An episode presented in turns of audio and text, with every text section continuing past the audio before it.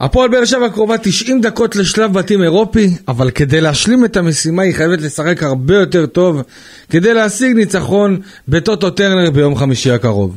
לא מעט נקודות אזהרה נדלקו אתמול לניב ברדה, בטח במחצית הראשונה, אבל כשהמשחק ביום ראשון נגד אשדוד נדחה, המאמן צריך לגרום לשחקנים לבוא הכי מפוקסים והכי מוכנים לטרנר, יחד עם התפאורה שתהיה, כדי לעשות לנו חורף אירופי חם.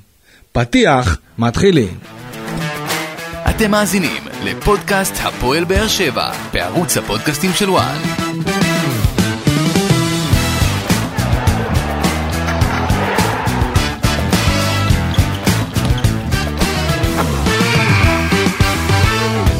שלום לכם, אה, ברוכים הבאים לפודקאסט הפועל באר שבע, מבית הפודקאסטים אה, של ערוץ 1, אני איציק קלפי, ויחד איתי כמה אורחים נכבדים, קודם כל בן בודה וסרמיליה, מה נשמע? אהלן, מה קורה? כיף להיות פה. ואורח מאוד מאוד מיוחד, השוער מספר אחת, לקח לא מעט זמן להביא אותו, אסי רחמים, מה נשמע? אהלן, הכל בסדר. מנכ"ל הפועל באר שבע אה, לשעבר, אגדה, שוער, מנהיג, קפטן, הכל. אה, מה נשמע? מעולה, הכל בסדר. איך אתה בימים אלו? בסדר, רגוע יותר. רגוע יותר. אין את, ה... אה, אין את הטירוף הזה, כמו שראינו את פרימור מנסה להחתים את uh, שפי, וצריך. להקפיץ את, את, את השחקן עצמו ולהגיע לטיסה 40 דקות, 50 דקות יש לו עד הטיסה. אין יותר את אסי עם התיק אה, עד 2-3 לפנות בוקר, כבר אתה יודע, הוא פותח את הבוקר וסוגר את היום כן. באותה, באותה שעה פחות או כן. יותר, אבל כבר התקדם משם אסי. כן, אז אה, טוב, קודם כל, אה, מה אתם אומרים על המשחק ברומניה? הפועל באר שבע אה, מסיימת אה, בתיקו אחת-אחת אה, נגד אוניברסיטת הקריובה. אה, באר שבע כאמור עולה ליתרון של 1-0 אה, אה, משער של אה, מי אם לא רותם חתואל, ש... תשמע, תכף אנחנו, אנחנו, אנחנו, שלו מדברים תכף על אנחנו. כבר נדבר על אה, רותם חתואל, אבל אה, באמת בכל הקשור ל, ליכולת של הפועל באר שבע, לטעמי לפחות יש הרבה מה לשפר, מחצית בוא- ראשונה. בוא נתחיל עם עם הדבר, לדעתי, מבחינתי הוא הטוב. התוצאה העבירה את ההכרעה לאצטדיון טרנר, שזה דבר מאוד משמעותי. אתה יודע, אנחנו מדברים על אה, ניסיון באירופה של מועדונים שעברו שם, והפועל באר שבע מוכיחה שגם כשהיכולת פחות טובה, אנחנו חוזרים בסוף עם התוצאה שאפשר לעבור בטרנר, וזה לדעתי מאוד חשוב. ראינו גם שקריובה לא קבוצה של פראיירים, אתה יודע, יש שם יכולות, יש שם שחקנים שיכולים להפתיע אותנו גם מבחינה התקפית שלהם.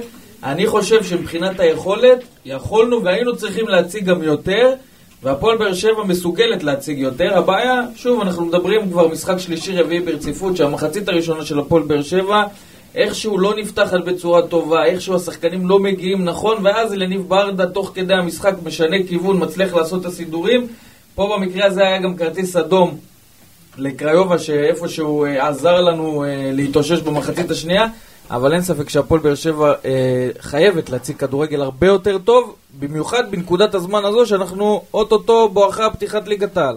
אסי, צפית במשחק? איך אתה רואה את היכולת של הפועל באר שבע? אתה יודע, אפילו בכלל, כל הקמפיין בתור אחד ש... אה, שעבר כמה קמפיינים הפועל באר שבע.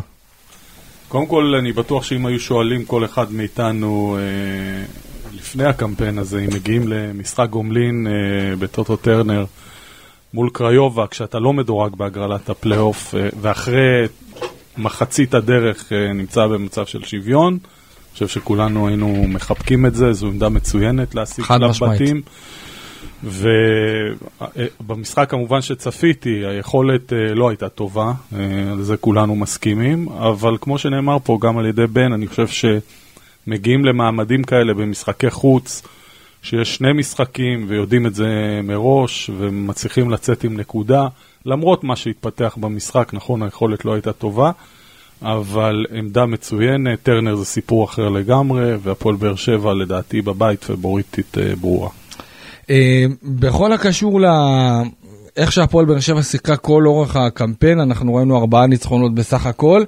אה, היו דקות אה, פחות טובות, היה את המשחק הראשון כאמור נגד דינמו מינסק, שבאר שבע הייתה צריכה לגמור אותו ב-4-5, ובסוף הסתבכה עם 2-1 ממש לקראת הסוף. אה, גם הגומלין היה חלש, בסופו של דבר באר שבע עברה. לוגנו לדעתי, אסי, אה, אה, אני לא אקרא לזה הפתעה, אבל די הופתעתי מה, מיחסי הכוחות ומאיך שהפועל באר שבע סיימה את זה בניצחון של אה, אה, 5-1 בסיכום שני המשחקים. לדעתי זה מאוד הפתיע התוצאה הזאת. וכן, התוצאה בלוגנו, אני חושב שהמשחק הראשון בשוויץ היה משחק הגנה על גבול המושלם. הפועל באר שבע הגיעה מאוד מוכנה נגד אה, קבוצה לא פשוטה, אה, שעשתה לפני כן ניצחון בליגה וקיוותה לייצר איזשהו מומנטום ולהמשיך אותו גם באירופה. ומשחק ההגנה היה, היה באמת אה, כן. יוצא המשחק דופן. הראשון, אתה ראית איך הפועל באר שבע מגיעה גם בתור מועדון בוגר. כן, שיודע מה זה לשחק מאוד. באירופה, כן. מועדון מוכן, יודע מה זה לבוא למשחק חוץ ולעשות תוצאה ולהביא את ההכרעה הביתה. אה, אני חושב שזה גם מה שאליניב ברדה ניסה לעשות מול קריובה, שזה פחות עבד במחצית תשמע, מה זה הראשונה פחות עבד?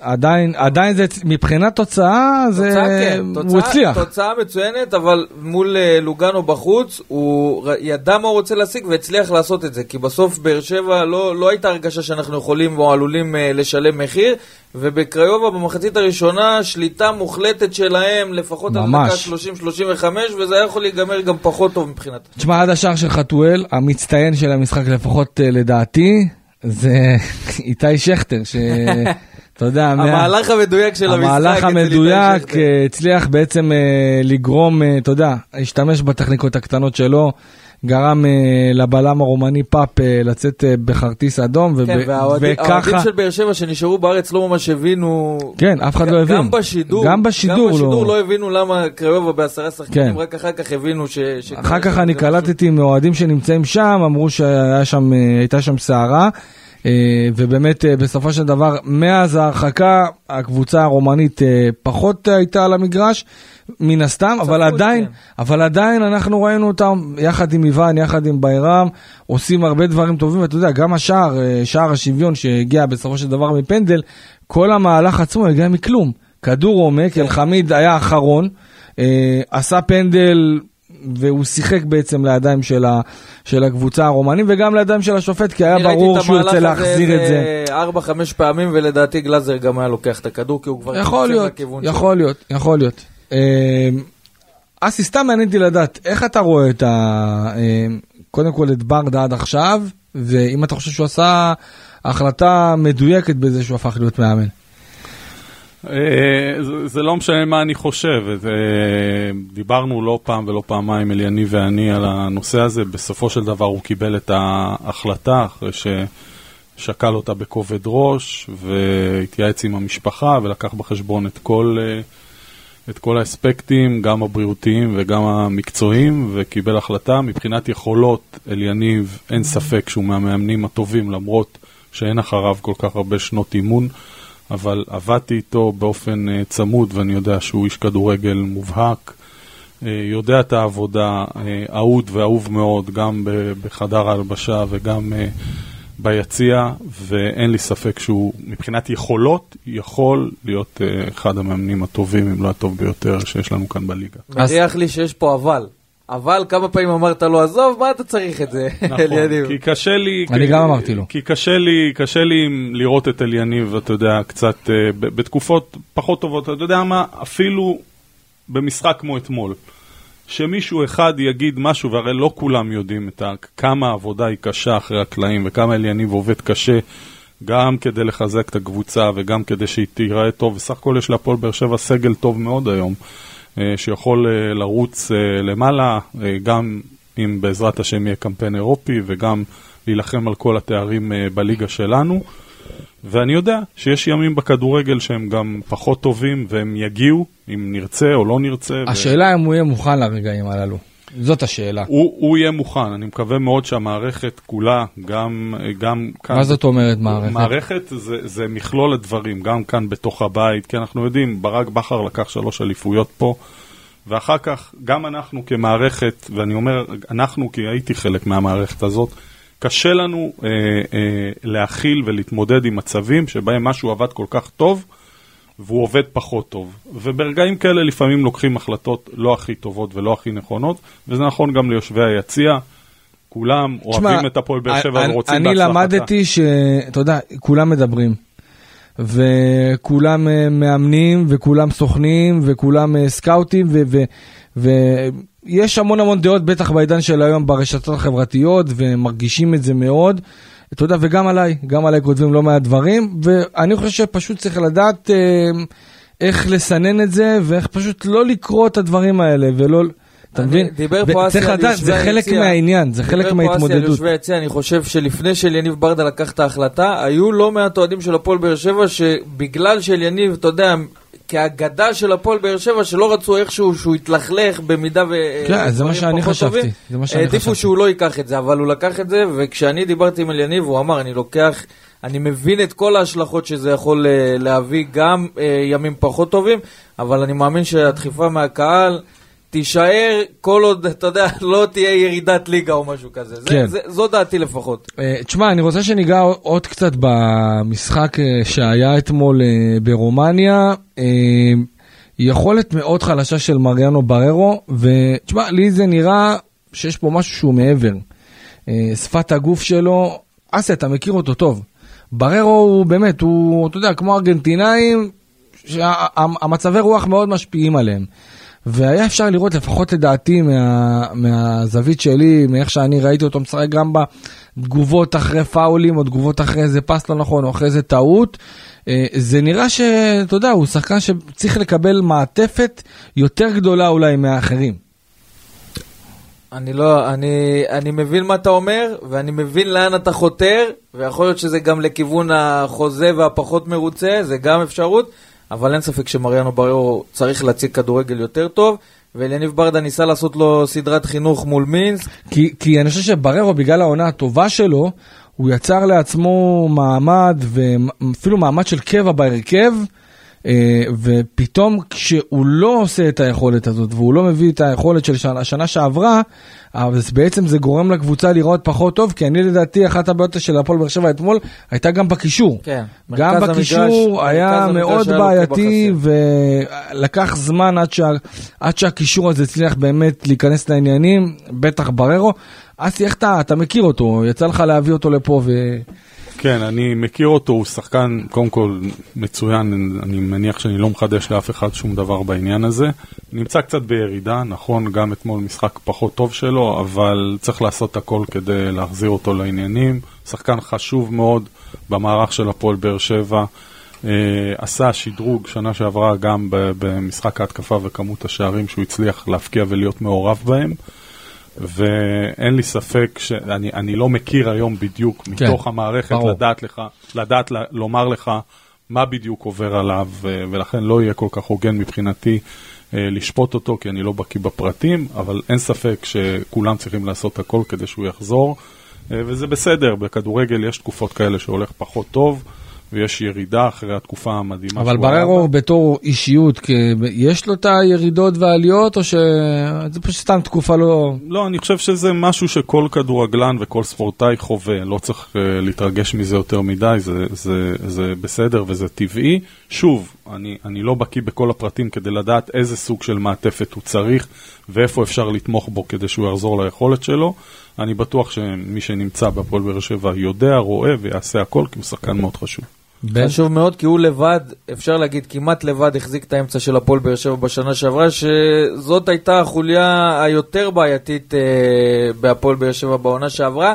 והעונה להפועל באר שבע יש תחרות אה, מאוד גדולה על, על המקומות האלה. שמונה שחקנים, גורדנה יחזור, זה יהיה שמונה שחקנים שנלחמים על אותה עמדה, וזה מה שלניב ברדה רצה לייצר, תחרות על כל עמדה. וגם בררו, והוא הוא הבהיר כבר והראה לבררו שעם יכולת פחות טובה אתה גם לא תשחק. כן, אבל אתה יודע שלשחקני כדורגל, זה לא תמיד עושה את האפקט הנכון.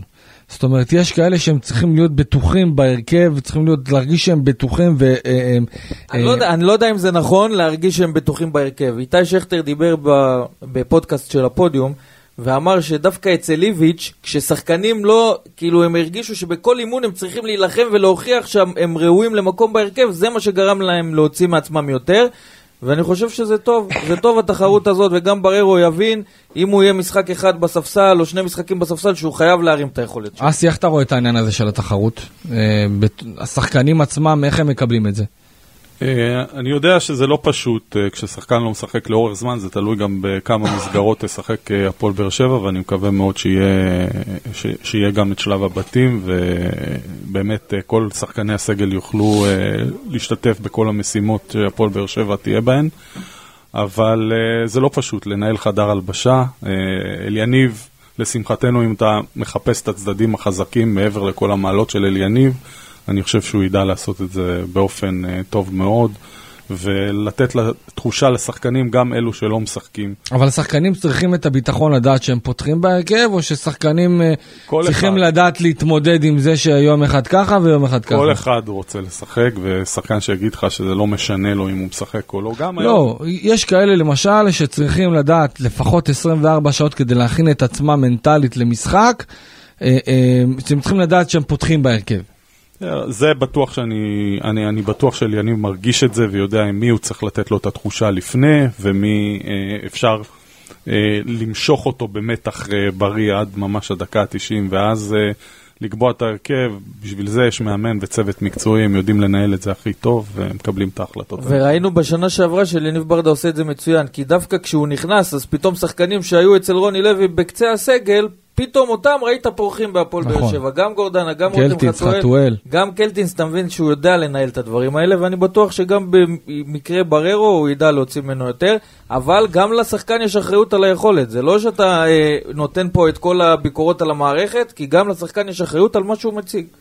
טוב, אתמול אה, חאתם עבד אל חמיד אה, סופג אה, כרטיס אדום, אה, עושה פנדל ומשאיר את הפועל באר שבע בעשרה שחקנים, אבל אה, אתה יודע, חאתם, אסי, הוא היה לאורך כל הקיץ דיבורים עם מכבי חיפה, שהוא רוצה לעזוב, שקשה לו, שכשהוא חזר לארץ אז אה, אשתו בעצם אה, נשארה בצפון והוא היה צריך לעשות את הנסיעות, אה, ואתה יודע, הקהל לא מקבל את זה תמיד בצורה טובה, כי הקהל, מן הסתם כקהל, רוצה שכולם ירגישו שהם רוצים להיות ושהם אהובים ושכיף להם להיות בהפועל באר שבע, וקצת זה פוגע בכבוד אם לא רוצים לשחק בהפועל באר שבע. איך אתה רואה את כל הסיטואציה הזאת עם חתם? חתם עכשיו פה, ואני חושב שהוא הוכיח את זה בצמד המשחקים אה, מול מסכים. שהסיפור אה, מסכים. אחריו היה מהטובים. גם אה, הדגל שהוא לקח והניף אחרי המשחק. כן, היה נראה, היה נראה מצוין. גם אה, הפוסטים ב- באינסטגרם. כן. אבל אני חושב שהאבדה של הפועל באר שבע מההרחקה של חתם תבוא לידי ביטוי עד כמה שזה יישמע אולי מפתיע בהתקפה במשחק הבית הבא. כי אם הפועל באר שבע תיקלע לסיטואציה אה, או של שוויון או חלילה פיגור, אה, חתם הוא מהשחקנים שיודעים לבוא מאחור ולייצר בלגן ברחבת היריבה. להפועל באר שבע יש אלטרנטיבות אה, הגנתיות כמו שזה נראה, גם עם אבו עביד וגם עם אה, מיגל וטיבי, ולכן אני חושב שההרחקה שלו מאוד משמעותית דווקא למשחק ההתקפה, אני מקווה מאוד שלא נצטרך את זה. משחק התקפה ראינו גם את הפעולה שלו והכנסת הכדור לחמד ו- וחתואל שם בגול, ואנחנו דיברנו על זה בטח. שמבחינת התרומה ההתקפית של חתם, בעמדת המגן הימני הוא עשה את זה גם uh, מול לוגנו ב- בגומלין בנתניה, מאוד משמעותי להפועל באר שבע. אסי, ואיך זה שפעם אה, יש לו בעיה לשחק מגן, פעם בלם, ויש את כל פעם שינויים הללו, בעין- אה, גם מבחינת שחקן שבא ואומר, אני לא רוצה לשחק מגן. אה, דיברנו על התמודדות אה, של אה, אליניב מול חדר הלבשה, וזה, ו- וזו דוגמה טובה, אבל בסוף צריך לדעת אה, לנהל את זה, וכמו שאמרתי, אני חושב שאליניב יודע לנהל את זה בצורה מצוינת, והיום, עד כמה שאני רואה, חתם עושה את מה שאומרים לו, ולפי הצרכים של הקבוצה, וכך צריך שחקן מקצוען אה, להתנהג ולהתנהל. ואני בטוח שבעניין הזה ידעו למצוא את אה, שביל הזהב, והשחקן בסוף יעשה מה שטוב. אה, רמזי ספורי, אני חושב שהכניסה שלו גם נגד לוגנו וגם אתמול, מראה שהפועל באר שבע מפתחת אה, תלות לא פשוטה בשחקן הזה. נגד לוגנו השחקן- כל המשחק השתנה ברגע שהוא נכנס, גם כנ"ל- במשחק הזה, כנ"ל. במשחק נגד קריובה, תשמע, והוא גם אה, היה פצוע בעצם אה, כל, לכל אורך ההכנה, ממחנה אמונים, שהוא בעצם פרק את הכתף, תשמע, הוא נכנס, אני, לדעתי הוא נראה יותר טוב משנה שעברה. לגמרי, זה- לגמרי. גם, גם במחנה האימונים, במשחק האימון הראשון, בכלל באימונים באופן כללי, הוא היה כאילו חד הוא, מאוד. הוא ממשיך את היכולת שלו מהנבחרת, כאילו לא הייתה פציעה באמצע, ובאמת, גם הכדורים שהוא מכניס, גם המצבים הנייחים, אה, הוא השחקן היחיד היום בהפועל באר שבע, שיכול לאיים על השער מרחוק והוא עושה את זה. השחקן היחיד שכל פעולה התקפית טובה של הפועל באר שבע זה רמזי ספורי. גם מבחינת הכדורים החכמים, גם מבחינת המשחק היצירתי, פתאום ראית את החלק ההתקפי של עשו הפועל עליו באר שבע. עבירות, מצבים כן, ראית נייחים. פתאום ש, שיש גם אה, חלק התקפי להפועל באר שבע, מה שלא כן. היה במחצית הראשונה.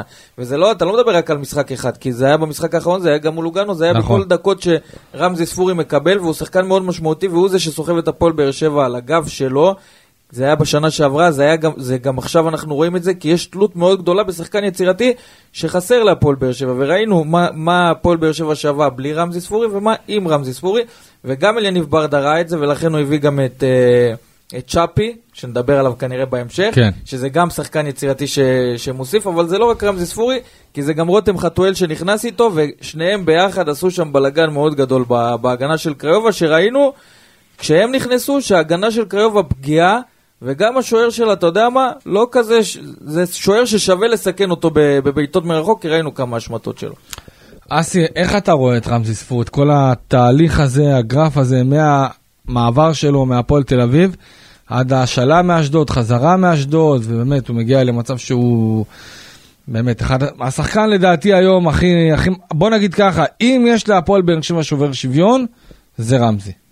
בין הבודדים בהתקפה. היו לי לפחות. אין ספור שיחות עם רמזי, והרבה פעמים שאלתי אותו, תגיד לי, מה, מה נסגר איתך? אתה מבין מה יש לך כאילו ברגליים? זה, זה באמת אה, שחקן כישרוני מאוד מאוד, ואני חושב שגם אתמול אמרתם את זה כבר. יותר מאשר ב- בתרומה התקפית שכולנו מכירים, מכירים הבעיטות הנייחות והמסירות שלו, ברגע שהוא נכנס, הפועל באר שבע הצליחה להחזיק יותר את הכדור ברגליים. רוב המצבים של הרומנים בחצי הראשון היו מאיבוד הכדור באמצע, לא היה יותר מדי דור מיכה זה אחד, הוא לא יכל לבד לעשות את העבודה. והפועל באר שבע, רוב המצבים של הרומנים נבעו מעיבודים באמצע, כי מה לעשות, לכל שחקן יש את הצדדים היותר טובים שלו, וקלטינס ובררו מצוינים uh, בתחום שלהם, ב- ב- ב- בתחום ההגנתי, פחות טובים בלהניע את הקבוצה קדימה, וזה בא לידי ביטוי, כל עיבוד הפך לחצי הזדמנות, לא, כש, לא הרבה כשעשית הזדמנות. איתו את השיחות, אתה ראית שהשחקן בא ורוצה הוא, ר- הוא למנף את ה... מאוד, הוא רצה מאוד, היו גם כל מיני בעיות מנטליות שכנראה הוא התגבר עליהם והתבגר, אה, ו- כן. ו- והצליח אה, אה, אחרי שהוא חזר מהשאלה לאפס את עצמו, על הכישרון שלו אין עוררין, שחקן עם שתי רגליים מצוינות, עם ראיית משחק, עם טכניקה מצוינת, ויש לו את כל הדברים, והוא בהחלט אה, השחקן המוביל היום בפועל באר שבע, ומבחינה התקפית, החשוב ביותר. דיברת על השינוי מנטליות שהוא עשה וההתבגרות שלו, ודיברנו איתו גם במהלך העונה שעברה, והוא אמר, דווקא החצי עונת השאלה הזאת לאשדוד, זה מה שגרם לו בראש לעשות את הסוויץ', ואמר, אני לא שייך למקום הזה. לא שייך למקומות של יציאים, אתה יודע, ריקים כמעט לגמרי. הוא רוצה להיות בבמה המרכזית, והוא הבין שהוא צריך לעבוד הרבה יותר קשה, וראינו אותו גם כשהוא חוזר להפועל באר שבע, בקדנציה הראשונה לפני שהוא הושאל, ראית שהוא לא כזה נלחם על כדורים, יודע שה, שהפעולות ה... ההתקפיות שלו יכפרו על העבודה הקשה, אבל כשהוא חזר לפה אחרי מ"ס אשדוד, אתה רואה שהוא גם בעניין של המנטליות בראש, בלחימה על כל כדור, מראה, ש... את המגרש, שזה מראה שזאת לא. בושה גם לעשות השאלה וקצת לחזור אחורה כדי להבין מה אתה צריך לעשות כדי לשוב בחזרה לבמה הראשית. אה, ורמזי ספורי באמת זאת ההוכחה הכי טובה. אני באמת, אני, אני מאוד מופתע, אפילו שאנחנו ראינו את היכולת המדהימה שלו בעונה שעברה, אני עוד יותר מופתע העונה, כי אתה יודע, ההשפעה שלו מהרגע שהוא נכנס, זה, היא, השפעה כשהוא נכנס, טוטאלית. הרגשת שיש בעל בית במגרש. ב- וזה מה שהיה חסר. היה חסר- כדורים, היה חסר בעל בית. ונותן גם לשאר השחקנים תחושת ביטחון, אני פה, הכל בסדר, נכון, יכולים להיות רגועים. היה חסר, היה חסר גם מישהו שיעשה את, את הדריבל, יסחוט כמה עבירות, אה, ובאמת, כל הכבוד לרמזי ספורי, ואתה יודע, אני, אני לא יודע אם בקצב הזה, הפועל באר שבע תצליח להשאיר אותו. אתה יודע, אני בטוח שאולי מנסים אה, למצוא כל מיני קבוצות כאלה ואחרות שירצו שחקן כזה כמו רמזי ספורי, שאומנם אין לו איזה סטטיסטיקה אה, אה, משמעותית במשחקי המוקדמות, אבל יחד עם זאת, חייב להגיד שמבחינת, אתה יודע, אם הפועל באר שבע פתאום תקבל איזה הצעה גדולה לרמזי ספורי, היא יכולה אני פה לא יודע, לא יודע אם להיחלש. יש משהו בכיוון, אבל לדעתי אין משהו בכיוון. לא, אני לא אומר. שיש משהו בכיוון, אני אומר, בהנחה, אתה יודע, דברים יכולים אני- לקרות. אני, לא, אני חושב שאת העונה הזאת הוא גם יסיים. הוא גם יסיים בהפועל באר שבע לדעתי את העונה הזאת, כי הוא מבין את החשיבות, וברגע אתה דיברת על שחקן שצריך לקבל את הרשמים שהוא בהרכב, אז אם יש אחד כזה שבכושר מלא יכול להיות רגוע לגבי המקום שלו בהרכב, זה רמזי ספורי. אז אני חושב שזה גם חלק מהשיקולים שלו כרמזי ספורי, להבין שפה זה המקום הכי טוב לרמזי. כן, אה, מבחינת היריבה, אה, אם אנחנו לוקחים את אה, קריובה לעומת לוגנו, אפשר להגיד שלוגנו קבוצה פחות טובה לוגנו קבוצה פחות טובה? מקריובה. אני לא, לא, לא הייתי סוגר את הסיפור, ראינו שלקריובה יש כלים התקפיים טובים מאוד, טובים מאוד שיכולים... אני חושב שהכלים ההתקפים טובים יותר ממה שהיה ללוגנו. כן, לוגנו, אבל, אבל היא פגיעה יותר לוגנו אולי, אתה, אתה, לא, אתה לא גרמת להם להתאמץ יותר מדי בהגנה, אבל ראית שכשניסית להפתיע אותם ולעשות פעולות, אתה יודע, לא, לא יותר מדי גרנדוזי, גרנדוזיות, אבל פעולות קטנות, כן. התקפיות, אה, ראית שאתה מצליח להביך אותם. ולוגנו דווקא מבחינה הגנתית הייתה אה, קבוצה יותר קשה, נכון שבגומלין הצלחנו לשבור אותם, אה, לשבור להם את ההגנה, אבל אה, אני לא חושב שהם, אה, אני חושב פחות או יותר אותה רמה, לוגנו טיפה יותר, אה, יותר קבוצה יותר מסודרת. אסי, ראית את קריובה. לוגנו ואת קריובה, איך אתה רואה את ההבדלים בין הקבוצות? אין הבדלים גדולים, אני חושב ששלושת הקבוצות, גם לוגנו, גם הפועל באר שבע וגם קרבה, פחות או יותר, פחות או יותר, קבוצות באותה רמה, ונקודתית, איך אתה מגיע למשחק, הפועל באר שבע הגיעה, כמו שאמרנו, מוכנה מאוד ללוגנו, וגם אתמול, בסופו של יום, התוצאה היא טובה. אני חושב שאם היינו עורכים אה, עשרה משחקים בין שלושת הקבוצות האלה, איפשהו בסוף הדברים היו מתאזנים. אבל, וכמו שאמרנו בתחילת הדברים, טרנר אה, זה סיפור אחר לגמרי, לא היה להפועל באר שבע מאז מינסק, הגומלין מול לוגנו היה בנתניה, אז הבית פה הוא מאוד משמעותי ולדעתי שובר את השוויון. אם טרנר יהיה באנרגיות שאנחנו מכירים, שראינו כבר בעבר, גם מול לודו גורץ, בטח. כן. גם מול סלטיק בגומלין וגם בעוד תראה מה זה, תראה לא- מה, מה הוא מזכיר לנו, את, לא ה, מעט, את הרגעים אה, הכי יפים של תכף, טרנר. אז, אה, אז אני חושב שכאן יש אה, שובר שוויון אמיתי, וזה טרנר מלא עם אנרגיות טובות, ואני בטוח שהפועל באר שבע. אם, אם, אנחנו, את. אם אנחנו ראינו את השחקנים רדומים מחצית ראשונה, בטרנר זה לא יכול לקרות. גם אם אה, הם רוצים, לא יכולים אה, להירדם בטרנר, אבל כן. חשוב להזכיר שגם במשחק הזה, אה, הפועל באר שבע לא התאמנה באיצטדיון שבו המשחק אגב, אסי, איך אתה רואה את זה? הפועל באר שבע בחרה אה, לא להתאמן באיצטדיון שיארח את המשחק, וזה כמובן איצטדיון שאנחנו אה, ידענו עוד לפני, שזה איצטדיון עם דשא קצת בעייתי. אה, קריובה עצמה, שהם ניצחו 1-0 את מיובנה בליגה, הם התלוננו אחרי המשחק ובאו בטענות על קר הדשא שהוא לא מספיק איכותי, ואפילו ראיתי אה, רע מאוד וגרוע ו- וביזיוני, כל מיני מילים בתקשורת הרומנית. אתה מבין? ובפעם והם הראשונה שהפועל באר ידעו שבע שזה ראו את יפגע את בהם הדשא, מבחינת זהו. עכשיו, זה כמה שעות לפני המשחק. נכון, אה, אביה, אביתר אילוז היה. היה יום אחד לפני, ראה את הדשא, אבל אתה יודע, זה לא אותו דבר. אה, צריך, אני חושב יודע, שחקנים גם שחקנים צריך להרגיש. לראות איזה בור יש פה ואיזה בור יש שם, ואני לא, ככה אני משער, כן. אבל אה, איך אתה רואה את ההחלטה הזאת? אני- לא, לא החלטה כל כך אני- דרמטית, אבל... אני אגיד לך, בסוף, בפני מקבלי ההחלטות, עומדת התמונה כולה. והתמונה כולה הייתה, זה היה טרטור פשוט. אה, התמונה כולה הייתה להתאמן במגרש אחר, אה, לישון במלון טוב יותר, עם תנאים, עם אוכל, שחקן לא יכול לעלות לשחק נכון. מאמץ גופני בחום כזה, בלי שהוא אכל טוב וישן טוב בלילה. ובסוף, כשאתה לוקח את כל התמונה, אני בטוח ששקלו את זה, זו לא, זו לא החלטה קלה, אבל מקבלי ההחלטות שקלו בין לישון טוב במלון עם תנאים יותר טובים, עם אפשרויות אה, אה, תזונה יותר טובות, לבין לוותר על האימון באיצטדיון ולעשות אותו במקום אחר. בסוף החליטו לנסוע ביום המשחק, אני בטוח שלהחלטות האלה יש סיבות טובות, כי מי שנמצא שם יודע הכי טוב, ובסופו של דבר כך קיבלו את ההחלטה. טוב, אה, תשמע, לדעתי הסיפור הכי גדול של המוקדמות אה, עד עכשיו, אה, רותם חתואל. זה שהגיע להפועל באר שבע בתור שחקן נבחן, אה, אסי, בתקופה שלך זה היה, הוא התחיל את המבחנים שלו? כן, הוא אצל הגיע יוסי להפועל אבוקסיס. באר שבע בתקופה הזאת. אה, אני זוכר שעוד הייתי יושב בווסרמיל במשחקי נוער והוא שיחק בקריית שמונה, הוא צד את העין, אה, וכשהייתה הזדמנות להפועל באר שבע, החתמנו אותו על חוזה ארוך טווח. בהחלט שחקן כישרוני שעושה דברים אה, מצוינים. אני, אני מאלה שחושבים, אתה יודע, לא מאמין בשחקנים שהם רק יכולים לחולל שינוי. אני, גם אם העובדות כרגע מראות שזה קורה כשהוא נכנס והנתונים שלו יותר טובים כמחליף, אני חושב שהשחקנים שבכושר הכי טוב אה, אה, צריכים לשחק, בטח ובטח אה, כשאין לך כרגע את כל הכלים ההתקפיים מבחינת אה, זרים. ואני בטוח שאליניב בסוף ידע לי... זאת להשתמש. אומרת שאני למשל חושב שאם שחקן הוא ג'וקר והוא מצליח להיות ג'וקר, תשמע, אולי, ואגב, וגם בהפועל באר שבע די מתחבטים על הדבר הזה, אם לתת לחתואל להיות שחקן הרכב, או, או דווקא להשתמש בו, להיות השחקן הזה, הג'וקר הזה שבא מהספסל. ו... אין חוקים פה, יכול להיות שבתקופה מסוימת הוא יעלה מהספסל ויכבוש, יכול להיות שהוא ישחק יותר וייכנס אפילו לכושר טוב יותר ויעשה דברים אפילו שהיום נראה לנו שהוא נמצא בשיא שלו, אבל אני חושב שיש השיא עוד לפניו.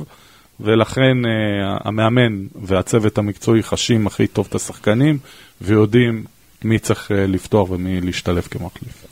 דיברת על ג'וקר מה, מהספסל, אני חושב שגם במקרה שלו וגם במקרה של רמזי ספורי, אולי רמזי מבחינת הפציעה זה, זה לא מתאפשר לתת לו לפתוח, אבל הוא חייב לפתוח. גם הוא, באמת? וגם רמזי ספורי. כן, הם, בכל, הם היחידים שמבחינה אבל אז לפעמים זה טוב שיש לך שחקן אחד שאתה יכול לעלות אותו מהספסל, ופתאום הוא יכול להפוך לך את המשחק, או לשנות את התוצאה, או להוסיף איזה מימד אחר שלא היה לפני. אני לא אמר, אומר... ומי אמר שרותם חתואל... רמזי למשל נגיד, חייב לפתוח. נגיד עכשיו שרותם חתואל פותח... אני לא אומר שלא מגיע לרותם חתואל לפתוח. אני אומר שאולי אם יש לך שחקן שבאמת מצליח לעשות שינוי, תשמע, אין הרבה שחקנים כאלה שיכולים לבוא מהספסל ולעשות ככה שינוי ברמה של ארבעה שערים. איציק, על אותו משקל אתה יכול להגיד גם על רמזי, הוא נכנס במשחקים האחרונים כמחליף וכל נכון. שינוי, אז... ראית, ראית ש... שאלה ש... נכון, אבל אצל רמזי, בגלל שהוא לוקח את הבעיטות החופשיות, וכל בעיטה חופשית, בטח במשחקים באירופה של נוקאוט, זה דבר שיכול להיות שובר שוויון, אז צריך לדעת להשתמש טוב בכלי הזה, בנשק הזה.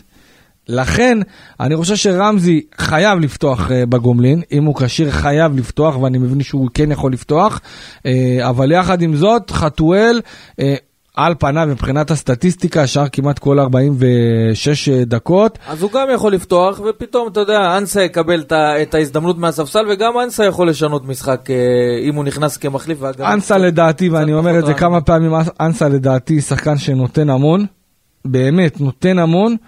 אבל מבחינת האיכות שלו ולעשות את ההבדל, זה לא לרמה הזאת של, אה, של קבוצה שלקחת אליפות, או של קבוצה שרוצה להגיע לשלב בת... הוא עושה מלא עבודה, אני, אני בתור אה, אחד שרואה את הקבוצה המון, אני, אני מת עליו, גם כשחקן, גם כדמות, אה, שחקן קבוצתי, נשמה, משקיע, רץ, לחץ, עושה הכל, אבל יש את הפעולות הפשוטות, אתה יודע, אין מה לעשות, אנסה לא יכול לקבל כדור 30 מטר מהשאר ולהעביר שחקן בין הרגליים.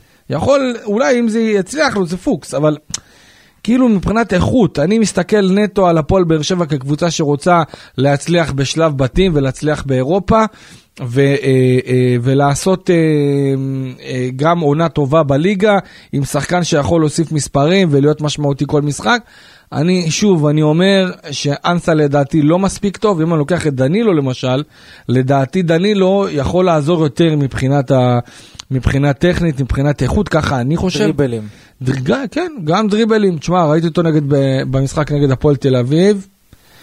שמע, הוא הולך להיות השחקן הכי טוב של בית"ר העונה, אבל עזוב, זה כבר, אה, זה כבר שייך להיסטוריה. אה, אז כאמור, הגומלין ביום חמישי בטרנר. אסי, כמה זה חשוב להפועל באר שבע לעלות לבתים? מבחינת ה... אה, אתה בטוח בקיא עדיין בכל מה שקשור לניקוד ולכל הדברים האלה, למשמעות הכלכליות של העניין. מאוד מאוד חשוב, גם כלכלית למועדון, גם כלכלית לשחקנים. גם השחקנים נהנים מזה כלכלית. אה, גם להמשך צבירת המסורת והניסיון, וראינו, אה, בן הזכיר את זה מקודם, שהפועל באר שבע הגיעה מוכנה למשחקים האלה. דברים כאלה לא קונים במכולת, זה רק הזמן. והמעמדים שהפועל באר שבע שיחקה בהם אה, בשנים האחרונות, וכל שנה כזאת שאתה צובר גם דירוג, אה, והיה פיקשוש שנה שעברה עם אנרטוזיס, ואסור לתת לזה לקרות שוב, כי אז אתה, אתה יכול למצוא את עצמך בעוד שנה או שנתיים גם לא מדורג בסיבוב שלוש. לא כל פעם אה, תצא אה, הגרלה כזאת שאתה לא מדורג ומקבל את קריובה בפלייאוף, ולכן אסור לסמוך על זה.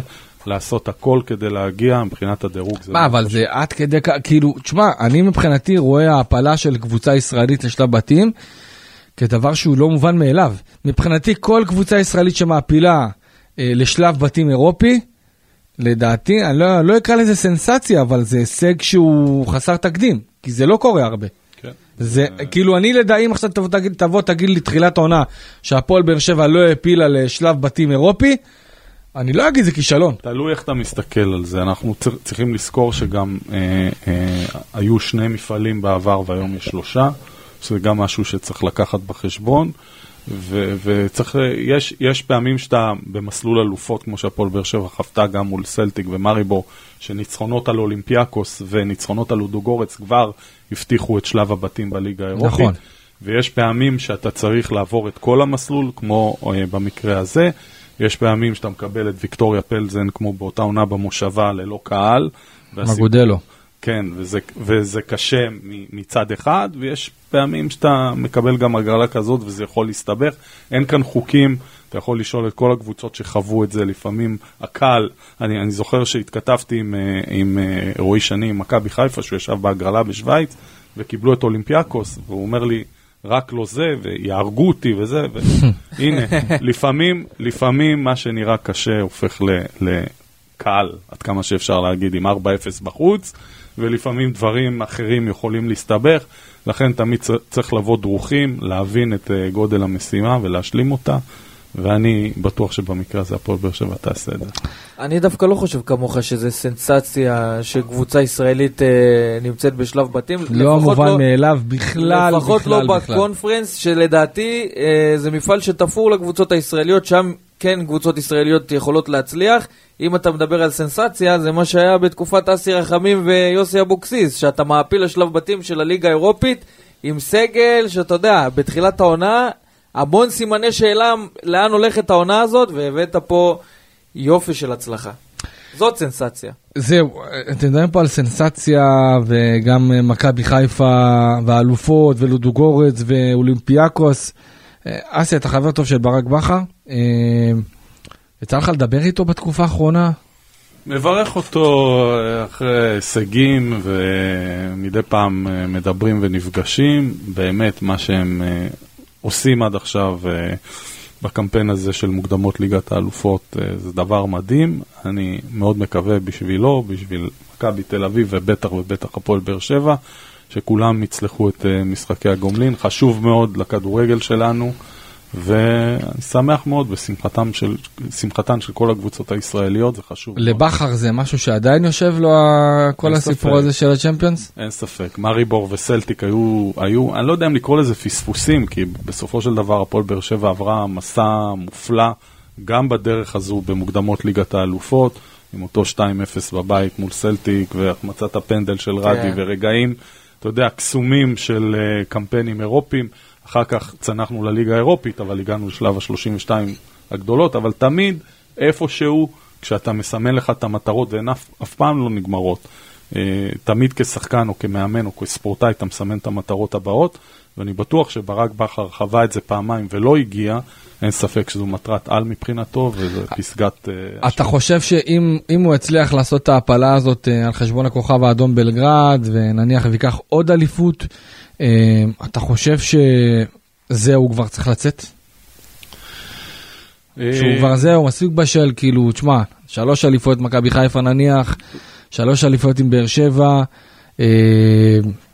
ליגת כן, אלופות. בשל הוא כן כבר מזמן, הוא מאמן מאוד מוכשר, שחושב מחוץ לקופסה, שיודע לנהל מצוין את הצוות שלו, ובשל הוא כבר מזמן. זה עניין של uh, טיימינג, מתי שהוא יחליט שזה הדבר הנכון, יכול להיות, כמו שאתה אומר, אחרי שזה, שהוא יצליח להשיג uh, גם את ליגת האלופות וגם אליפות נוספת, הוא ירגיש שזה הזמן, ויכול להיות שהוא ירגיש שעוד לא. Uh, מבחינת יכולות, בטוח שהוא יכול לעשות את זה בכל מקום. אני יודע, לפחות בעבר, גם כשהוא היה בהפועל באר שבע, היו לו הצעות לעשות את קפיצת המדרגה וללכת לאמן בחו"ל, והוא העדיף שלא. אז השאלה אם זה באמת משהו שהוא רוצה, אם, זה, אם זו מטרת העל שמסמן ברק בכר. כי אם הוא יסמן אותה, יש מצב שהוא ישיג אותה מהר מאוד. תשמע, בינתיים זה נראה, אני לפחות חושב שהפועל באר שבע אה, בעזרת השם תהיה בבתים, וגם מכבי חיפה תהיה בבתים של ליגת אלופות. מכבי תל אביב, לא יודע, עשו תוצאה טובה, אבל ואני עדיין, כל הכבוד על המשחק הזה. קורא מכאן לברק בכר, מיצית את הליגה, אתה יכול לעבור לפרוס לחו"ל, כנפיים. ולעוף לאיזה סטנדרט ליאז' או סלטיק. לגמרי, כמה. שיותר מהר, אנחנו איתך, תומכים בך ברק. למרות שעכשיו זה נהיה נפצ'י בקו, לך תדע מאמן נפצ'י בקו. אה, שפי, שפי, שפי, אה, סולימני, אה, סליחה, סולימנוב. סולימנוב. שפי סולימנוב. ערבבת בין שני אה, הזרים כן, כן. האחרונים של הפועל. אסי, דיברנו לא מעט העונה, לפחות גם בקהל, גם בתוכניות אה, השונות, בפודקאסטים, אה, על העניין הרכש. אתה יודע, אוהדי הפועל באר שבע ראו את מכבי חיפה אה, סוגרת שלושה זרים ישירות למחנה האימונים, והפועל באר שבע זה נלעס ונלעס ונלעס ונמרח. כאשר אני בטוח שגיא פרימור ואלונה ברקת וברדה עשו דברים טובים ועשו הרבה מאוד מאמצים שאנחנו לא יודעים עליהם, אבל אתה יודע, לא הרגשנו גם יותר מדי, לא הרגשנו הצעות שנופלות, שאולי פתאום ישדרו על כמה הפועל באר שבע הולכת להשקיע, או כמה אלונה הולכת להשקיע, ובעיקר, אתה יודע מה שאני לפחות שמעתי, שלי, אותי זה מאוד מרגיז, שפתאום האוהדים התחילו להיות אה, כמו רואי חשבון. ההוא שווה 750 אלף, וזה לא כדאי להביא אותו בסכום כזה של מיליון יורו, וזה שווה 200, וזה שווה 300, כאילו כל אחד עכשיו התחיל להיכנס לכיס של אלונה, מה כלכלי ומה לא כלכלי. ואם אנחנו נתקדם לגבי הרכש שהפועל באר שבע הביאה, תומר חמד, שלדעתי כאישיות זה דבר סופר חשוב להפועל באר שבע, ניסיון והכל. אה, סלמני, אני חושב שהוא חלוץ מצוין, ואנחנו, ככל שהעונה תתקדם והוא יקבל יותר ביטחון אה, ודקות משחק, אני בטוח שנראה ממנו דברים טובים. ודיברת על נמרח ונמרח, זאת הדוגמה שאתה בטוח שתראה ממנו דברים טובים, אבל אם הוא היה כבר במחנה האימונים, כבר היית רואה את הדברים נכון. הטובים שאתה מצפה לראות ממנו.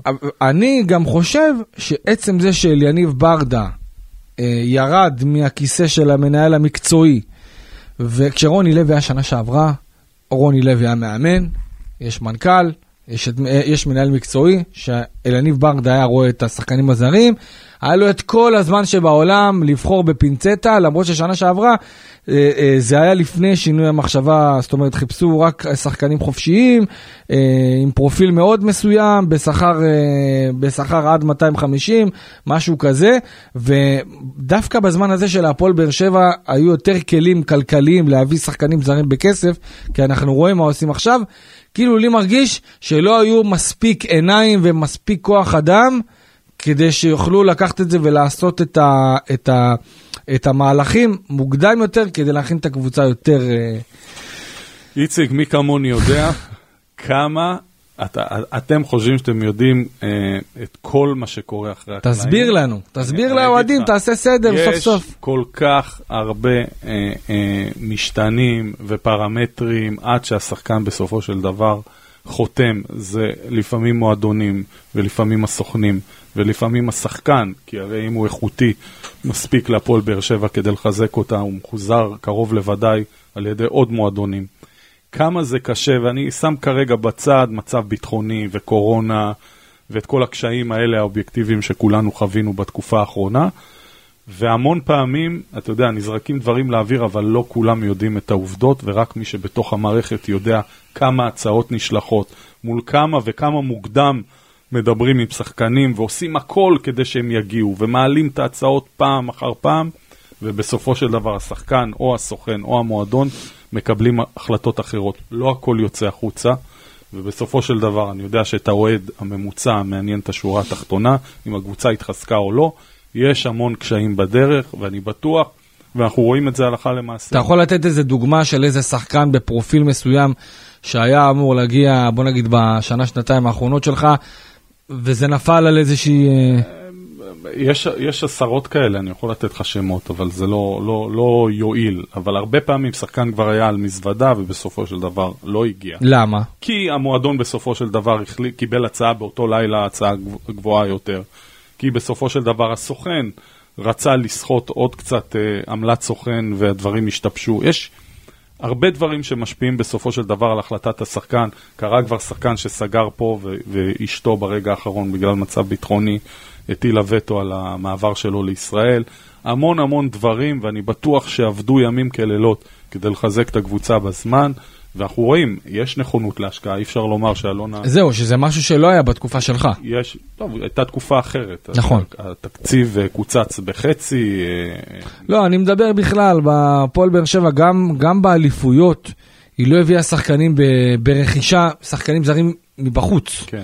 זאת אומרת, אם היא קנתה שחקנים זרים, זה היה מתוך הליגה. ולכן אני חושב שצריך להעריך מאוד מאוד את ההשקעה של אלונה, זה לא מובן מאליו שההשקעה הזאת שנה אחרי שנה, אנחנו כבר בשנתה ה-15 או ה-16 במועדון, וההשקעה אה, לא רק שהיא לא פוחתת, היא גם אה, גדלה, והייתה נכונות מאוד גדולה, וצריך להעריך את זה מאוד. וגם אם השחקנים, אחד מהם הגיע עכשיו, ואחד אולי יצטרף יותר מאוחר, צריך לברך על זה, ואני בטוח שמי שעובד אחרי הקלעים עובד קשה כדי שזה יקרה, ואני מקווה מאוד שבסופו של דבר יהיה שלב בתים, יהיה סגל ארוך וחזק, כמו שזה נראה שזה עומד להיות, וכולם ייהנו מהקבוצה שלנו. אני חושב שההחלטה להשקיע יותר ברכישות של שחקנים זרים זה כשנפלה ההבנה שאין שחקנים ישראלים שיכולים לשדר את גם אם הפועל באר יש, אז. אה, דורשים עליהם שלושה מיליון יורו וארבעה מיליון יורו, בדיוק, סכומים ואם אתה זוכר שהם בתקופה הזויים. של אסי כאילו. וה- והאליפויות ה- הגדולות של הפועל באר שבע, ההתמקדות הייתה בשחקנים ישראלים הכי טובים שיש בשוק. נכון. על שם הם- שם הם נלחמו. הבעיה שהיום קשה להביא שחקנים ישראלים, כי רוב הישראלים כן. הטובים נמצאים בנתניה ובאשדוד, והמועדונים האלה הם מועדונים שקשה מאוד להוציא מהם את השחקנים במחיר, אה, לא אקרא לזה מציאה, אלא במחיר שפוי. מכבי נתניה, אתה רוצה עכשיו את קרצב, זה שלושה מיליון יורו. טוואמאס, אתה רוצה את טוואמאס, זה שלושה מיליון יורו. עכשיו, ברור שזה גם כדי להרתיע כן. וכדי להבריח.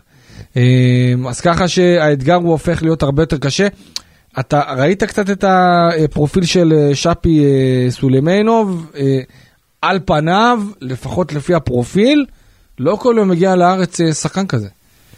האמת שאני לא כל כך מכיר ולא כל כך עקבתי, אתה יודע, מטבע הדברים כשאני בתוך המערכת, כן. אני חי את זה ביום-יום, היום אני פחות. שווי, בוא נגיד השחקן שלפחות לפי ה Transfermarkt, השווי שוק שלו הוא הכי גדול, למעלה משלושה מיליון יורו. אה, השחקן הכי גבוה בהפועל באר שבע לדעתי זה סלמני עם 1.2 לשם השוואה, פי שלוש. אה, אבל מבחינת הפרופיל, קרסנודר, ראינו אותו מפציץ בליגת, אלופ, בליגת אלופות, גם נגד סביליה, אה, גם נגד פורטו, צמד נגד פורטו, אבל צמד של שחקן. אה, אבל אתה יודע, בן 22 שככה מנסה למצוא את הבית או המקום החם שלו כדי לפרוץ קדימה. אה, אגב, הוא גם צפה במשחק עם... כן, אה, צפה עם אוהדי אה, הפועל באר שבע כן, עם במשחק. אוהדי הפועל באר אני שבע. חושב שבמחצית ראשונה הוא נרדם, שתה איזה בירה שניים, והצליח להתעורר. אבל לפחות מבחינת, ה... דיברנו על זה שחשוב חיבור של שחקן למקום שהוא מגיע ממנו, דיברנו עם, ה... עם הסוכן שלו השבוע, והבנו ממנו שהוא מאוד רוצה להצליח בהפועל באר שבע. אחד הדברים הראשונים שהוא ביקש כשהוא הגיע לכאן, זה את המפתחות אה, לחדר הכושר של הפועל באר שבע, נכון. כדי לחזור ולהתאמן, והוא גם מתאמן עם השחקנים שלא המריאו עם הפועל באר שבע אה, לרומניה. זאת אומרת, יש פה בחור שרוצה ובא לעבוד כדי להצליח. דיברנו על זה שמבחינת הפוטנציאל, הוא פוטנציאל עצום. כבר מגיל מאוד נכון. צעיר סימנו אותו כשחקן, אתה יודע, ש- מסי הרוסי. מסי הרוסי ש... שיכול להוביל אה, קבוצות. מבחינת היצירתיות, דיברנו על זה שיש להפועל באר שבע כרגע, כרגע רק את רמזי ספורי, אז uh, שפי הולך לתת לו קונטרה בעניין הזה, כי הוא שחקן שמאוד יצירתי, מרבה לתת uh, מסירות חכמות, פותח משחקים. דריבלים, דיברנו שזה משהו שחסר להפועל באר שבע, הוא דריבליסט מדהים, רוב הדריבלים שלו גם מסתיימים בעיטה לשער, שזה משהו שמאוד אה, חסר להפועל באר שבע, במיוחד הבעיטות אין, מרחוק. אין כן? את זה, אין את אז זה. אני חושב שמבחינת המשבצת של מה שחסר להפועל באר שבע, הוא מתלבש עליה בדיוק, וכנראה שבהפועל באר שבע חיפשו את השחקן הזה, כי, כי הם הלכו עליו, ו- ולניב ברדה ידע בדיוק מה הוא צריך, וזה זה השחקן. כן, אם אנחנו מדברים על שחקנים אה, עם רגל שמאל ובעיטה טובה מרחוק, אה, אסי ז'וזואה, עברנו למעלה משנה מהמעבר שלו ללגיה ורשה. תשמע, אני, אני עוקב אחריו, ואני רואה שכבר הוא הפך להיות קפטן בלגיה ורשה, ונותנים לו אחריות, והוא לוקח, ואנחנו לא שומעים על איזה אה, פרובוקציות, ולא שומעים על איזה בעיות ר, אה, אה, רציניות. אה, האם בדיעבד, אחרי שאתה יודע, כל הדברים נרגעו, זאת לא הייתה טעות? אי אפשר לשפוט את זה כך כשחור או לבן, רק מי שהתמודד אה, בפנים יודע כמה קשה היה. אה, הוא שחקן על, אין עוררין, אין שחקנים כאלה, אולי גם לא ינחתו פה יותר אה, שחקנים כאלה, באמת שחקן יוצא דופן מבחינת היכולות שלו והתרומה שלו על כר הדשא. היו גם דברים מסביב שהקשו, היו תקופות שהצלחנו להתמודד עם זה טוב יותר, היו תקופות שאתה יודע, אולי, אולי הרגשנו הפועל באר. שבע לא מועדון, בכלל, אולי הכדורגל הישראלי. כי גם הכדורגל הישראלי כתקשורת, כמעטפת, כפרשנים, אה, קראו אותו. אה, כל טעות שהוא עשה, אה, היו כותרות ו- ו- וקריאות אה, להרחיק אותו, ואולי הכדורגל לא הייתה הישראלי לכם והפועל באר תחושה שבע... שסימנו אותו? קודם כל, זה שסימנו, ברור שסימנו. ראינו שכל תקרית של שחקן אחר בליגה מקבלת סיקור כזה, ותקרית של ג'וס קיבלה סיקור כפול, ו- והציפו תמיד את נושא ההתנהגות שלו, אבל הוא הרוויח את זה ביושר, היו לנו המון שיחות איתו.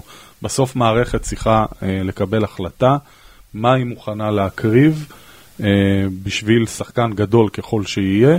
והיה את אותו רגע, בסופו של דבר הוא נעדר מהמון משחקים בגלל ההתנהגות הזאת, הן בשל הרחקות וכרטיסים אדומים, והן בשל השעיות כאלה ואחרות, אה, בתקריות מקומיות כאן באימונים או במשחקים, ובסוף מערכת צריכה לשאול את עצמה, אנחנו משלמים כל כך הרבה כסף לשחקן כזה, וגדול ככל שיהיה, כמו שאמרתי, בסוף אם התרומה שלו על כר הדשא מתוך 36 משחקים היא 15 או 20 משחקים, אתה צריך לשאול את עצמך בשאלת העלות מול תועלת וכלל הדברים שאתה מרוויח ומפסיד, אם שווה או לא. באותה תקופה התקבלה החלטה שלא, יכול להיות, אתה יודע, יכול להיות שהוא היה נשאר כאן ושחקנים, אה, אה, ציינו את זה מקודם, גם מתבגרים לפעמים מקצועית וגם מקבלים תובנות תוך כדי הקריירה. יכול להיות שאם הוא היה נשאר פה הוא היה מתנהג ומתנהל אחרת, יכול להיות שהוא עבר את השינוי הזה בלגיה, אבל בסופו של דבר צריך להתמקד במי שכאן, הוא כבר בקריירה אחרת, המשך קריירה אחר בלגיה, והפועל באר שבע עם שחקנים אחרים, שכל אחד יצליח בדרכו. בן, אתה חושב שבאר שבע הייתה צריכה להביא אותו? להחזיר אותו? כן. אני... דיברנו על זה שחסר להפועל באר שבע שחקן יצירתי, אז הוא היה מתלבש כמו כפפה ליד. אבל uh, אתה יודע, יש דברים שהם לא רק תלויים בהפועל באר שבע, כי אני הבנתי, זאת ההבנה שלי לפחות, אתה גם דיברת על זה שמבחינת המעמד שלו בלאגיה זה כבר מעמד אחר, והוא תקע שם יתד. אולי ה- אז גם אולי מבחינתו הסרט זה לא קפטן- בטוח היה לחזור להפועל באר שבע מבחינת הרצון שלו. הוא יכול לדבר, יכול לעשות, אתה יודע, את כל המסביב. בשורה התחתונה, כשמדברים איתו, לא בטוח שהוא רצה לחזור להפועל באר שבע ב-100%. כן, כי באמת היו, היו רגעים שגרמו לנו לחשוב שהוא ככה מתקרב ואולי יחזור, אבל אה, בסופו של דבר, לדעתי, נכון להיום לפחות, רק הידרדרות דרסטית במצב שלו עד לכדי סיטואציה ש... אה, אתה יודע, הם לא ירצו להמשיך איתו ולא יהיו יותר מדי הצעות והדרך שלו יכולה לחזור אליו, אבל לדעתי כבר אה, הוא... אם הוא... אם אתה משווה את התקופות כשהוא היה בחודש ינואר ומעמדו שם, אתה יודע, היה לא יציב כזה, פעם פתח, פעם לא פתח, גם המעמד של הקבוצה שלו לא היה בשיא שם בפולין, שם אולי היה יותר קל להביא אותו, כן. אבל עכשיו, לא, לא ריאלי. אסי, אה, אנחנו לקראת פתיחת העונה בליגת העל בכדורגל, פתיחת עונת 22-23, באר שבע ומכבי חיפה זכו לתחיית המשחקים שלהם. אה, מה אתה חושב שמבחינת אה, הפועל באר שבע, איך, איך היא, אה, היא הייתה צריכה לקוות לתחילת המשחק הזה עוד לפני? בלי כל הלחץ שהפעילה מכבי חיפה וברק בכר? לליגה, לליגה אני מכיר כמוצר, לא טוב כל הדחיות האלה, כי זה יום חגיגי לכולם. לקבוצות אה, שמשתתפות, עכשיו, תשמע, הפועל באר שבע, עכשיו יש לה שבוע כן. להתכונן בשיא הריכוז, בלי אשדוד באמצע, כי תחשוב שהקבוצה עצמה אמורה לנחות בשעה, אה, סביבות השעה 4-5 היום, עד שתגיע לבאר שבע, עד שתיקח את כל המזוודות, אה, לאכול, לשתות, להתקלח, זה 8-9 בערב, ויחד עם זאת, אה, לעשות אימון למחרת ואז ראשון משחק, תשמע, זה עולם אחר לגמרי. במועדונים אין ספק שזה מצוין ונותן המון. לבאר שבע זה לא היה, אם אני לא טועה, נכון? כי תמיד, לא, לא, תמיד היה, שיחקנו- תמיד היה. שיחקנו מול, אה, נדמה לי, מכבי נתניה, רעננה, אה, בין כן. לבין אפילו פלייאוף אלופות. נכון. אה, לא, לא היה לנו את הלוקסוס הזה. כמו שאמרתי, לליגה זה פחות טוב מבחינת המעמד החגיגי של פתיחת ליגה. למועדונים זה must, זה נותן אוויר במשחקים. דיברנו על חשיבות של ההעפלה לבתים, ואין ספק שאם ניתן את האפשרות ואפשר לדחות את המשחק ולקבל שבוע הכנה מלא, זה אידיאלי, וטוב שכך ניתנה הבחירה לפחות לקבוצות. הבנתי שמכבי תל אביב בחרה כן. אה, להמשיך אה, ולשחק. אירחו משחק בית, זה זה לא כמו הפועל באר שבע ש... לא, הפועל באר שבע היה לה את הלו"ז הכי צפוף לקראת אני המשחק. חושב נגד שלתת. את הבחירה זה פתרון, אה, זה פתרון טוב, ומי שבחר יודע למה, ומקווה שזה יעזור מאוד. גם. נכון היה שהפועל באר שבע תבקש לדחות את המשחק הזה, כי לעשות אימון אחד לקראת פתיחת עונה, משחק, אתה יודע, אפשר להגיד אה, שיכולות להיות לו גם השלכות לגבי המשך העונה, כי בסוף, אתה יודע, זה עניין. של מומנטום, ו- וזה נכון לעשות את זה, כי לעשות אימון אחד ולהגיע למשחק כזה, זה לא הדבר הכי אידיאלי, ומבין שלושת הקבוצות ועדיין, שהזכרת, ועדיין אני חושב שבשביל הרגעים האלה, אתה צריך סגל עמוק. אין מה לעשות. העניין הוא שלגבי הפלייאוף, אני חושב שכן, פלייאוף שזה, שזה באמת מעמד שאתה צריך להתכונן אליו כמו שצריך, ואתה יודע, עכשיו אני, אם אני לניב ברדה, שאני יודע שעכשיו אני באמת יכול לתת חופש יום שבת, ולהתכונן יום ראשון, ולעשות את ההכנות בצורה אה, אה, נקודתית, בלי המשחק הזה נגד אשדוד, שהיה תקוע לכולם, זה באמת אה, תחשוב ממש... שאתה, שאתה מפסיד פה פעמיים אם לא היו דוחים את המשחק הזה. גם פעם אחת אתה מספיק לעשות רק אימון אחד, הכנה למ"ס אשדוד, משחק ראשון בפתיחת ליגת העל. עד שאתה נכנס לעניינים, משחק יום ראשון בלילה, יום שני כנראה אתה לא עושה אימונים ב- ברמה גבוהה. ההכנה, ההכנה האמיתית שלך זה שלישי רביעי, שאנחנו יודעים רביעי זה יום לפני משחק, גם לא, ה- ה- זה אולי אימון מסכם, לא, לא עובדים שם יותר מדי. אז זה היה אידיאלי לדחות את המשחק. אה, בן, מה, המטרות של הפועל באר שבע העונה? איפה אתה רואה אותה מסיים את המקום שלה בליגה? עזוב אירופה עכשיו, בלי אירופה. תשמע, לפי איך שהסגל הזה נבנה ואיך שראיתי את הדברים מבחינה התקפית שעוד חסרים להפועל באר שבע, אנחנו לא יודעים, כי עוד יכול אה, לראות שיפור מבחינת החלק ההתקפי של נו. הפועל באר שבע עם השחקנים שיגיעו. נו, נו, אה, המצב תגיע כרגע- לעיקר. ראש- 1 עד 3, 1 עד 3. אוקיי. אסי, דעתך? אה, לכל שלושת הקבוצות, אה, גם מכבי נתניה, למה, אתם רוצים להגיד לי שלבאר שבע יש כמות שוברי שוויון כמו שיש למכבי תל אביב ומכבי חיפה? לא, אבל הפועל באר שבע קבוצה הרבה יותר אה, חזקה לדעתי. מהשנה שעברה, כאילו? כשאני אומר חזקה, אני מתכוון, אני מתכוון חוזק, ראינו את זה גם ב... ב- כקבוצה. כיחידה. כקבוצה, כיחידה, ראינו את זה בגמר הגביע, אין הרבה שינויים מאז, ראינו את זה גם ב- באלוף האלופים, וראינו את זה בקמפיין האירופי עד פה, קבוצה גם מנטלית, גם שחקנים מאוד מנוסים, גם הגנתית מצוינת, שזה חשוב מאוד בליגה שלנו.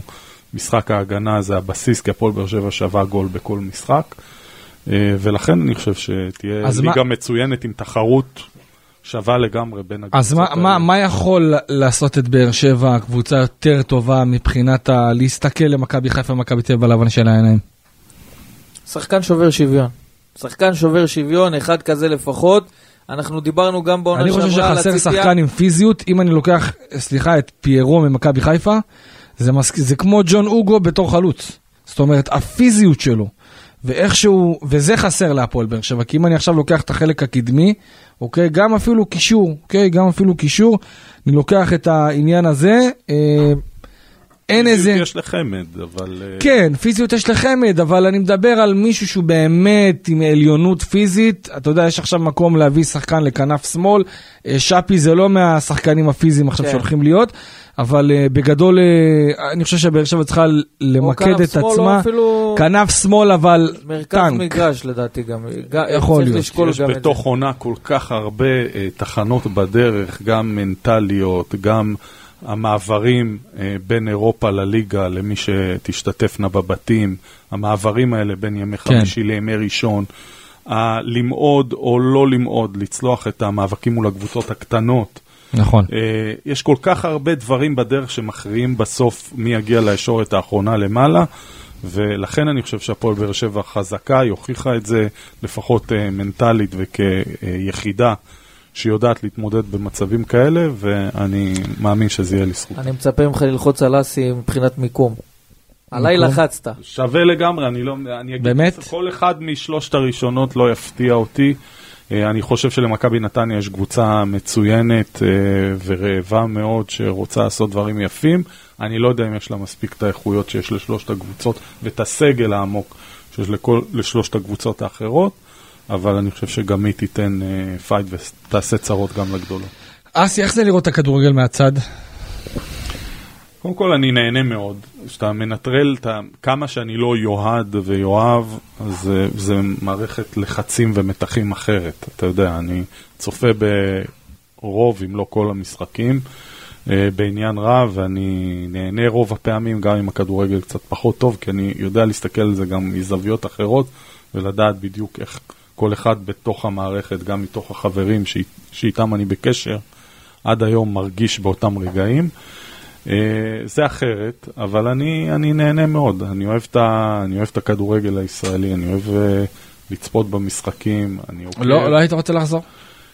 כרגע זה לא, אין, אין, בי, אין בי את ה... אין בי את, את האש? ה... לא, אש תמיד, עזבתי גם כשבוערת בי אש, זה לא שעזבתי כן. כי גבתה האש. הרגשתי שזה רגע נכון מבחינתי, חוויתי את הכל, הגעתי...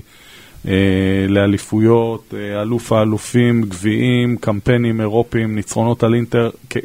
בפן המקצועי חוויתי את הכל ו- והרגשתי רגע נכון מבחינתי להגיד, לזוז הצידה ולתת... אה, לאחרים uh, למשוך בחוטים ולנהל את העניינים, ואני שלם, זה לא כי כפתה בי האש, זה לא כי אין בי את התשוקה למשחק, ולהגיד לך היום שאני רואה את הדברים ולא חסרים לי הרבה דברים בכדורגל, חסרים. אבל חשבתי לנכון שיש רגע, תמיד צריך לדעת בחיים לתפוס איזושהי נקודה ולהגיד בשלב הזה עד כאן, מה ילד יום בעתיד. הציעו לך כל מיני, היו הצעות כן. מקבוצות בליגת העל? כן, משתי קבוצות, אני לא אוכל לפרט את זה. למה לא? כי קולגות, חברים שלי, עדיין משמשים בתפקידים האלה, אנשים שאיתם עבדתי לאורך 12 אה, שנותיי כמנכ"ל, ואני לא חושב אה, שנכון יהיה שבעוד שעתיים תרוץ כותרת שהייתי מועמד לקבוצה. אתה רואה את עצמך עובד במקום אחר? אה, קשה לי, לא. לכן גם סירבתי, גם כי זה היה טרי מדי, וגם כי קשה לי. הפועל באר שבע הייתה יותר מדי חלק מחיי מאוד מאוד משמעותי, ולפחות בשלב הזה אני לא רואה את עצמי יכול אה, לשרת ולעבוד. אולי איזה מינהלת, התאחדות. יושב ראש ההתאחדות לכדורגל אה, אסי רחמים. טוב, מצלצל טוב. לא יודע, נראה מה ילד יום, אני כרגע מאושר מאוד בפנינסולה, אה, מצליח ונהנה מאוד מתפקידי החדש שם, וכמו אה, שאמרתי, נהנה גם לצפות בכדורגל. ממשיך לעקוב, לאהוב ולקוות שיהיה טוב בהפועל באר שבע. אבל קיבלת, שאלה אחרונה לסיום, קיבלת את ההחלטה באמת לעזוב את הפועל באר שבע ברגע אתה יודע, ברגע די קשה, בקורונה, כבר זה התחיל להתבשל אצלך וזה הגיע לרמת לא, ה... אני עזבתי במקור, ביקשתי מאלונה כשהיא הודיעה על עזיבתה לעזוב יחד איתה, כי אני הייתי של אלונה, אה, הגעתי עם אלונה, עבדנו שנים. אה, היא מינתה אותי לתפקיד אה, בינואר 2010, וחשבתי לנכון שברגע שהיא עוזבת אני צריך לעזוב, לבקשתה. בתקופה הקשה הזאת, הבאמת קשה, המון המון אתגרים, נשארתי בתפקיד, וברגע שהבנתי שאלונה אה, חוזרת אה, ומתכוונת ושוקלת לחזור, אז מבחינתי היה הרגע הנכון. ידעתי שאין יותר את ה... מה שנקרא, נקיפות המצפון האלה שיכלו להיגרם לי אם הייתי עוזב יחד איתה, והמועדון היה צולל, כי היה הרבה, בן הזכיר את זה, היו המון סימני שאלה בתקופה הזאת. חשתי בטוח לעזוב שאלונה חוזרת במלוא הכוח והמרץ, והיא עושה... אתם עדיין בקשר? עושה מדי פעם, כן. ועושה דברים, עשתה דברים מדהימים, ממשיכה לעשות, ואני רואה שהיא במלוא המרץ ממשיכה אה, בעשייה שלה, ולכן היום אני במקום הרבה יותר שלב, שלא הותרתי איזשהו אה, חלל אה, עמוק. ו... והוא הזכיר את התקופה הזאת, בתקופה שאלונה ברקת לא הייתה כאן, אסי רחמים, מי שמשך בחוטים בהפועל באר שבע, הצליח לייצב את הספינה בתקופה הכי קשה, בקלות המועדון הזה היה יכול להידרדר. וכולם אמרו את זה גם אחרי זה, בדיעבד. נכון. אסי, תן לי את ה... אה, הטעות הכי גדולה שלך בתור מנכ"ל, וההצלחה הכי גדולה שלך בתור מנכ"ל. הצלחה נעזוב בצד, כי אתה יודע, ברור. אתה יכול להסתכל על כמה תחנות בדרך ולהגיד, להגיד ולציין אותן כהצלחות. בסופו של דבר היו הרבה אתגרים והתמודדנו עם המון, אה, המון סוגיות, והמועדון עבר מווסרמיר לטרנר והבית האדום, והמון דברים טובים שעשינו. אבל נשים בצד. הייתה מערכת שלמה שתפקדה מצוין והביאה את המועדון הזה לאן שהביאה, והייתי חלק מה, מאותה עשייה והצלחה, אני לא מקטין ולא מגדיל, הייתי חלק מההצלחה. הזכרתי בלא מעט פעמים את ה... אתה יודע, אתה מקבל המון החלטות כ, כמערכת. כן. ב, ב, אני חושב שההחלטה עם אובן, אה, כשקיבלנו אותה יחד, הצוות המקצועי, ואלונה ואני, וכולנו, להיפרד מאובן, הייתה החלטה שהיום בדיעבד אני מסתכל עליה כהחלטה קשה. כי אה, אנחנו מגלים כל יום בכדורגל שמבחינת האנשים, בסופו של דבר כדורגלנים הם אנשים, ואובן, אה, כשאתה מסתכל על החבילה השלמה של מקצוען, של אדם, של שחקן, למרות שהשיקולים שלנו היה לחפש את השינויים אחרי שלוש אליפויות, רענונים בסגל, להזכירכם בשישה זרים, כן. אובן מצא את עצמו הרבה פעמים בספסל. נכון. ב, ב, אני זוכר את זה שכשבאותה עונה היה פיחות הייתה אווירה של כן. שירת הברבור של... אה, כן, וכשאתה מחפש לעשות שינויים אחרי שלוש אליפויות, אז הפור נפל שם. היום בדיעבד, כשאני מסתכל, אתה יודע, על כל המרכיבים של האופי של שחקן, של מה שהוא מביא איתו אה, למגרש ועל הקריירה המפוארת שהוא המשיך ועשה ברומניה, אם הייתי יכול לשנות החלטה אחת, הייתי משנה את ההחלטה הזאת, כי הוא אדם ושחקן מצוין. טוב, מה נאחל לך, אסי? אה, המשך שקט והנאה מכדורגל, איך שאני רואה אותו היום, והצלחה גדולה להפועל באר שבע ביום חמישי ובעונה כולה. אמשיך ליהנות מהמשפחה, מהנכד. ובריאות, מן כן, סבא אסי רחמים, יאללה. אנחנו, גד... אנחנו כנראה, אנחנו גדלנו. הזדקנו ביחד עם אסי. הזדקנו. טוב חברים, אה, תודה רבה שהייתם איתנו כאן אה, בפודקאסט הפועל באר שבע מבית הפודקאסטים של וואן, בן בודה וסרמילי, המון המון תודה. אסי רחמים, תענוג, היה כיף, תודה רבה. תודה. חברים, אנחנו נהיה איתכם גם בשבוע הבא עם פרק מיוחד, בתקווה שנחגוג כאן את ההעפלה של הפועל באר שבע לשלב הבתים של הקונפרנס ליג, עם יעמיק. אבל יש עוד הרבה מאוד זמן עד שזה יקרה. תודה רבה שהייתם איתנו, נשתמע בשבוע הבא, יאללה ביי.